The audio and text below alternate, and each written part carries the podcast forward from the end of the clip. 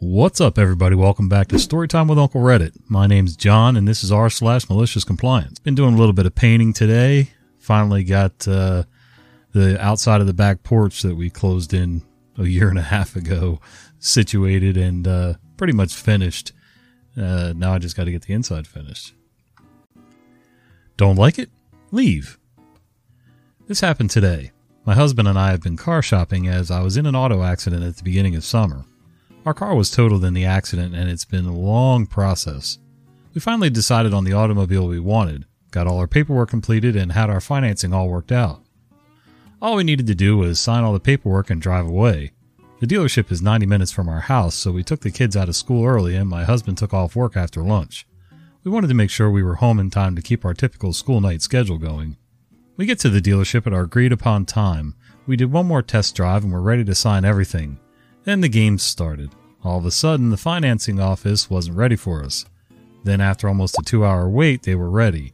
The finance person started by trying to upsell us on all the add ons dealers try to sell you. We told her we didn't want anything extra, we just wanted to look at the numbers, read the paperwork, sign it all, and head out. Due to our wait, we had a limited amount of time to get this done and still be able to get home in time for the kids' bedtime routine. The first thing she does is pull out a different set of numbers than we were originally given and agreed to. All of a sudden, there is a dealership fee for selling us a car at this time of year. Nearly a thousand dollars for this nonsense. Then she states that if we don't like the fee, we could leave as they have people begging to buy cars from them. So my husband and I stood to leave. She then tells us we can't leave as she's already printed the forms. I laughed at her and told her to go out and get one of those beggars to buy it. So far, the finance person has called twice and the salesperson's called four times. I guess they weren't expecting someone to get that far and then walk away. Yeah, I don't play that bait and switch mess. If you're going to mess with me and change up the numbers after we've already discussed everything, and I mean, I ask very specific questions.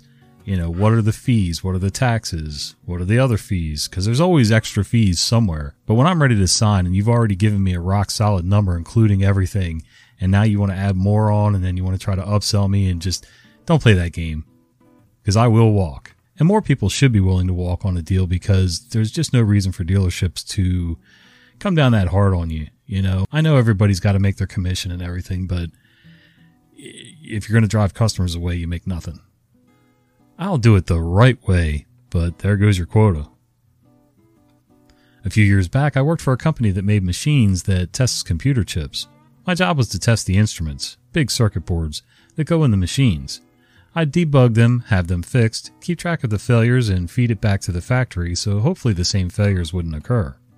A couple of important points are these particular circuit boards were manufactured in another city, call it any town, about 500 miles away, same company, and also because of our overly aggressive sales department, we needed to ship a certain amount of these barely manufacturable circuit boards to customers every week. In this case, the number was three. If we missed the quota, crap would flow downhill, onto my boss. For what it's worth, I like my boss and wouldn't try to screw with him, but here we are on malicious compliance. There was a particular circuit board that would come from any town, often without its connector. Think of any connector on the edge of a circuit board, but larger. It'd just be missing. When I saw this, it wasn't a big deal. I would bring it to my friend in the mechanical group, who would, as a favor to me, put one on. I'd still log the failure so the Anytown crew would know they screwed up.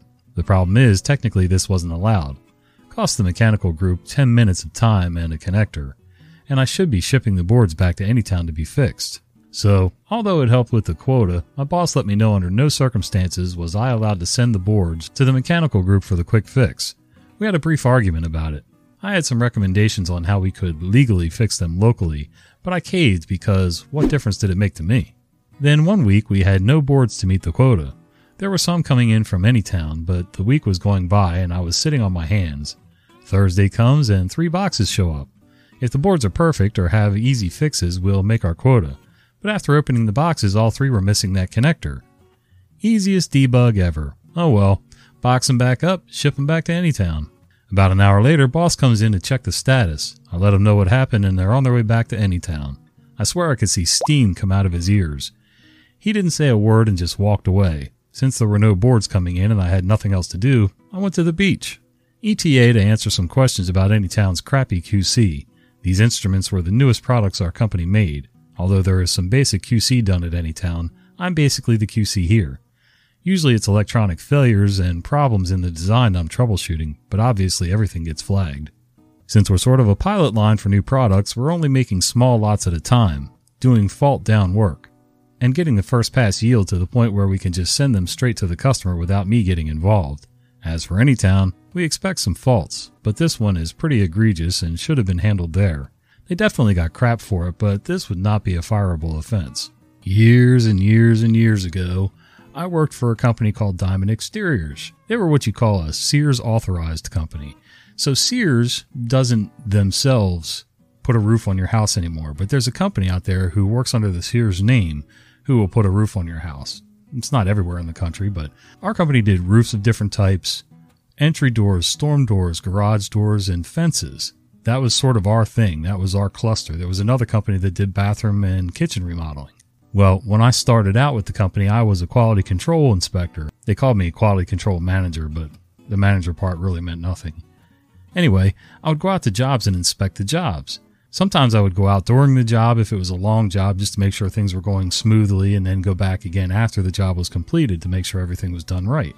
Well, that takes time. You have to drive around. This was before cell phones were really a big thing. We did have pagers at first and a uh, telephone calling card, so we would stop and find a payphone. And even 20 some years ago, it was difficult to find a payphone in my travels. And then we got uh, two way pagers that we could use with our corporate office email. So that was nice. SkyTel pagers. That's not dating me much, is it? Anyway, so the company used to jump my butt. You know, you got to get all these jobs done. You got to you got to check the quality control and make sure they're signed off on. The customer's happy, everything else. Well, then they would start throwing complaints in my lap too. You kind of can't do both. You can't go back and inspect the original job and also take care of customers who have complaints three, four, five months down the road.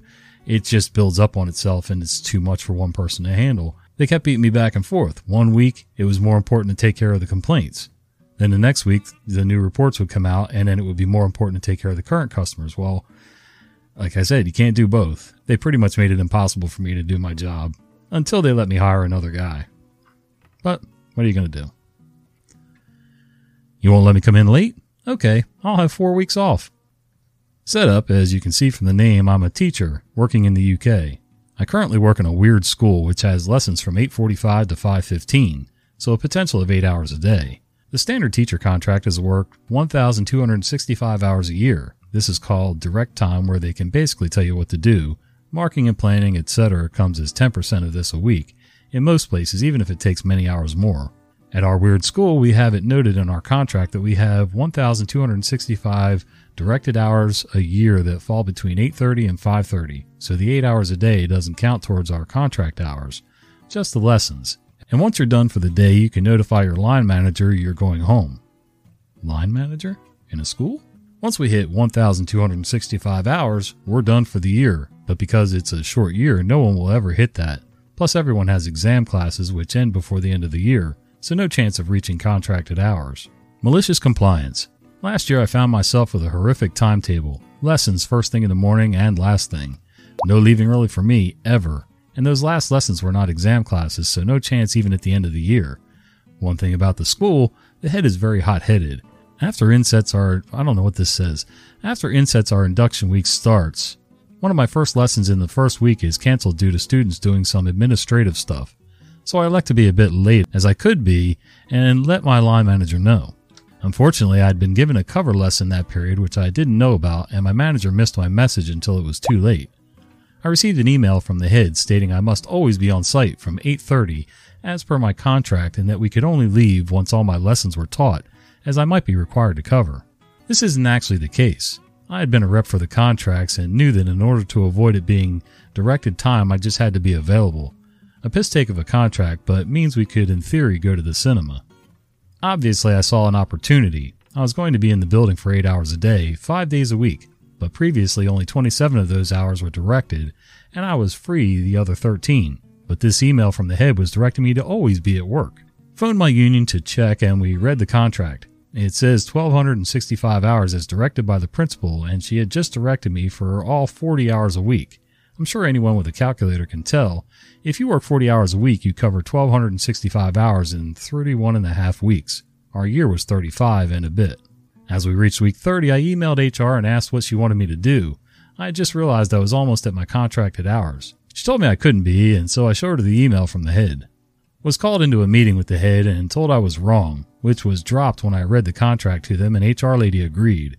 Then I was threatened with a disciplinary, which my union rep actually laughed at as he said it would be the easiest constructive dismissal case, and again the HR lady agreed there would be no grounds.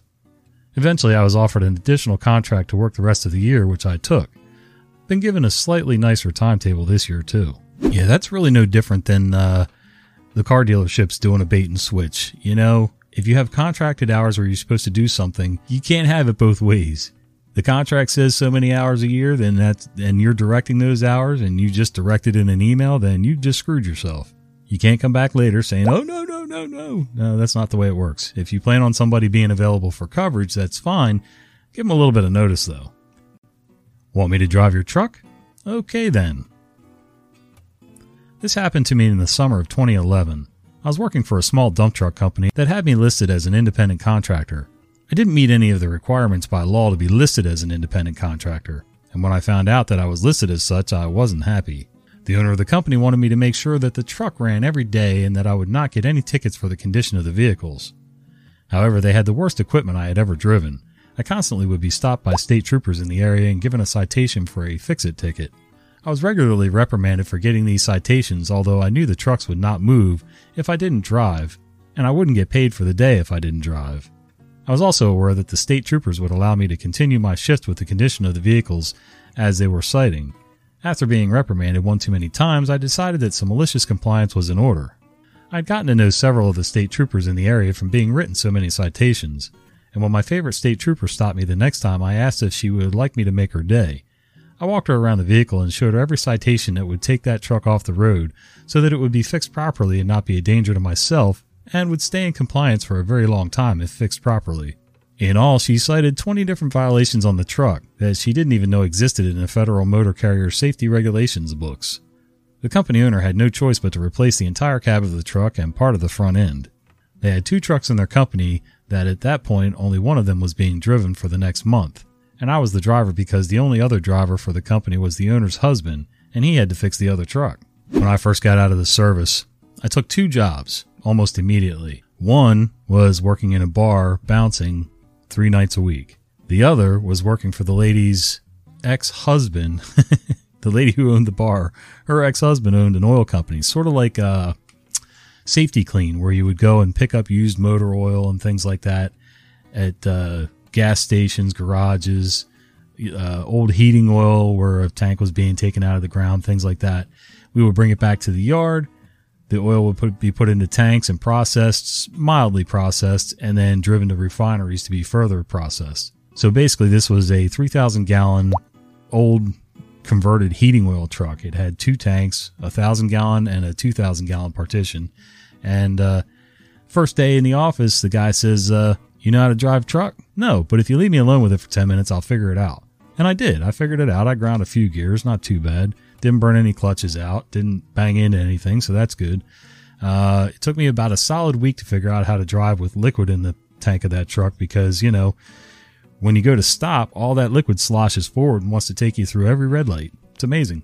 Anyway, I mean, I, my driving record was really good, but eventually I got pulled over by weights and measures in the state of New Jersey and uh, they don't play with that stuff. What I failed to mention in the beginning of the story is I never had a license to drive a truck.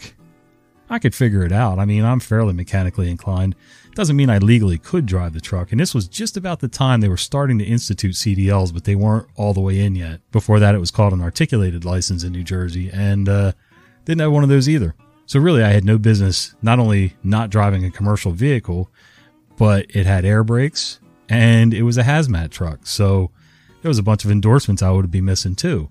Good times, man. But that's how that boss worked things. He, uh, that whole family liked to do shady stuff, man. It was amazing, but whatever. I got paid. I didn't get in trouble. I think he's still in jail. The leave loophole. Back in the mid 90s, I worked for a bank that was in the process of being taken over. The bank used to have both sick time and vacation accruals, but the new orders laughed at that and told everyone they'd be migrated to a new time bank system that would give 75% of vacation time and 25% of sick time. Also, only 40 hours of your PTO is going to carry over to the next year. Period.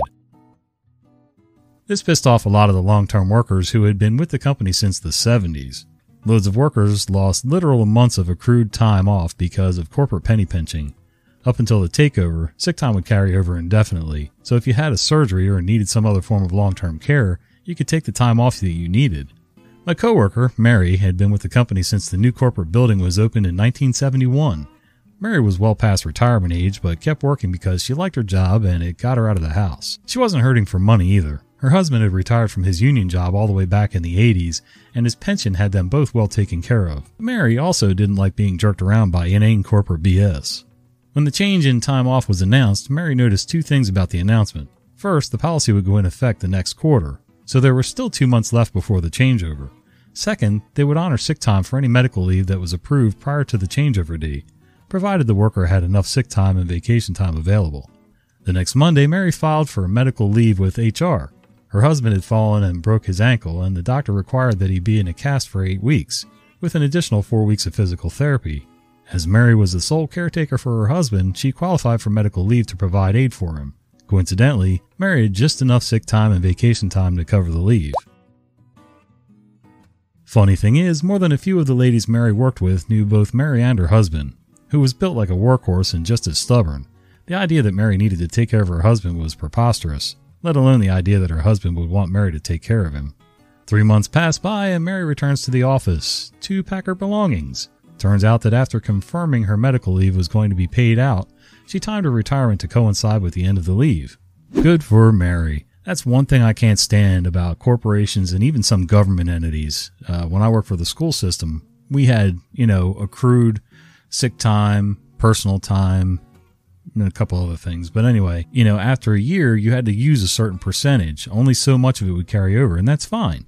I think sick days would convert to personal days at the end of the year or something like that. But anyway, regardless, the time is the time. And one year they tried to pull the old switcheroo and said, you know, hey, starting this school year, mind you, it was only a week to the beginning of the school year, to my, you know, the beginning of my contract. They said, all your time starts at zero. and I said, like hell, I I had a bunch of time accrued. I mean, I had probably a month's worth of leave accrued between sick and personal time. And I told him, I said, I earned that. This isn't something where, you know, it was just an extra benefit that you're going to take away. If you want to start that after, fine. But what I already have accrued is mine. That's like telling me I'm going to make, you know, just for round numbers, $100 a week. And then all of a sudden at the end of the first week, you're going to tell me, well, we're only going to give you 65. No, we already had an agreement. I already earned it. It's mine. Don't play with my time off. Put a label on it. Okay. As a poor student many years ago, I lived in a house with five other poor students. We had a shared kitchen with a shared refrigerator. I had a big jug of water I would keep chilled in the fridge. I'd occasionally throw a few limes or lemons into it, if I could afford it. It was the only cold drink I could afford at the time. I was really poor. I didn't mind other folks using it as long as they topped it up from time to time but I'd come home from class and find an empty jug sitting in the refrigerator. I'd fill it, put it back, come back later, and it would be empty again. I started getting a little annoyed. The final straw came when I walked into the kitchen and my roommate was drinking straight from the jug. Really, dude? I yelled at the guy. Hey, show some respect and use a glass. Better yet, get your own jug. That's not yours. Roommate shrugged his shoulders and said, Well, you should have put a label on it. I went to bed seething. In the middle of the night, it came to me. Yes, a label it is. Cue malicious compliance. The next morning I found a label and in bold Sharpie wrote five letters U R I N E. Stuck it on the side of the jug and put it back in the fridge. Later on, I returned home to find a housemate staring into the refrigerator. Why is there a jug of urine in the fridge? Oh no, that's not urine. It's a jug of water with urine written on the side. Then why is it labeled urine? To discourage everyone from drinking it, but you're more than welcome to have some, I said. He stared at me confused, then back at the refrigerator. Nah, I'm good. This question was eventually asked by everyone in the house. I answered it in the same honest way. It was perfectly clear that it was a jug of water with some sliced lemons in it. No one drank my water again. Ever. Turns out no one will drink water from a jug that is labeled urine. One of life's little mysteries. Yeah, I've lived with people in the past that were just as inconsiderate. Drink all your beer, drink all your whatever, eat all your food, dirty all your dishes, and then complain if you didn't clean up after them or refill the jug or buy new beer or buy more soda. Hell, they couldn't even be bothered to put toilet paper back on the holder on the wall. I love people. Justify your actions. This is a short and sweet story that started many moons ago, back when work was a simpler time. We had a member of the maintenance team, let's call him Bill, return from another assignment. Now, Bill was a rather blunt man, one who would also look down on us lowly production workers. Well, each day we had to enter any piece of equipment that doesn't function properly. Now, on our production equipment, there is a part that needs to be swapped out and cleaned usually twice or three times a shift. We ran three shifts. More so for newer users, maybe once a week if you're experienced enough at the workflow process. We have over 100 machines that run. Bill decided that we're no longer explaining the reasoning behind cleaning as it wasn't descriptive enough and we had to justify our actions of replacing the part for cleaning. Being the lead of production for an entire shift, I offered to support my team and fill out their new cleaning log to justify the cleaning procedure. Each log would now start with something similar to the date, time, employee, a quick description of how the machine was running. Maybe at this point I might add the actual issue that was detected to require the cleaning. Then I would continue to explain how we switched the part out, who switched the part out, maybe add in a witness statement about the problem. This way, Bill would have to comb through every line of these cleaning logs to find the justification so he could record it, as he had volunteered himself to track this new data. After the first day of now getting a one to two page paper explaining every little reason to clean this part, I got an email asking me to simply write, part replaced for cleaning, from Bill's supervisor. Personally, I wouldn't want to go against Bill's wishes, so I politely declined to go back to the old method of documentation and continued with this new system for over a month before the plant manager had to tell me it was no longer a functional log. That guy reminds me of like the hall monitors in school. Yeah, they were given a job. They were given a task to do with that job, and they took it way too far. A little bit of power went a long way with these people. Instead of just requesting a little more information, he basically tried to jam it down their throat, and uh, they jammed it right back at him. Good for them. You've been listening to Storytime with Uncle Reddit. If you enjoy this content, be sure to follow my podcast. I upload new episodes at least three times a week.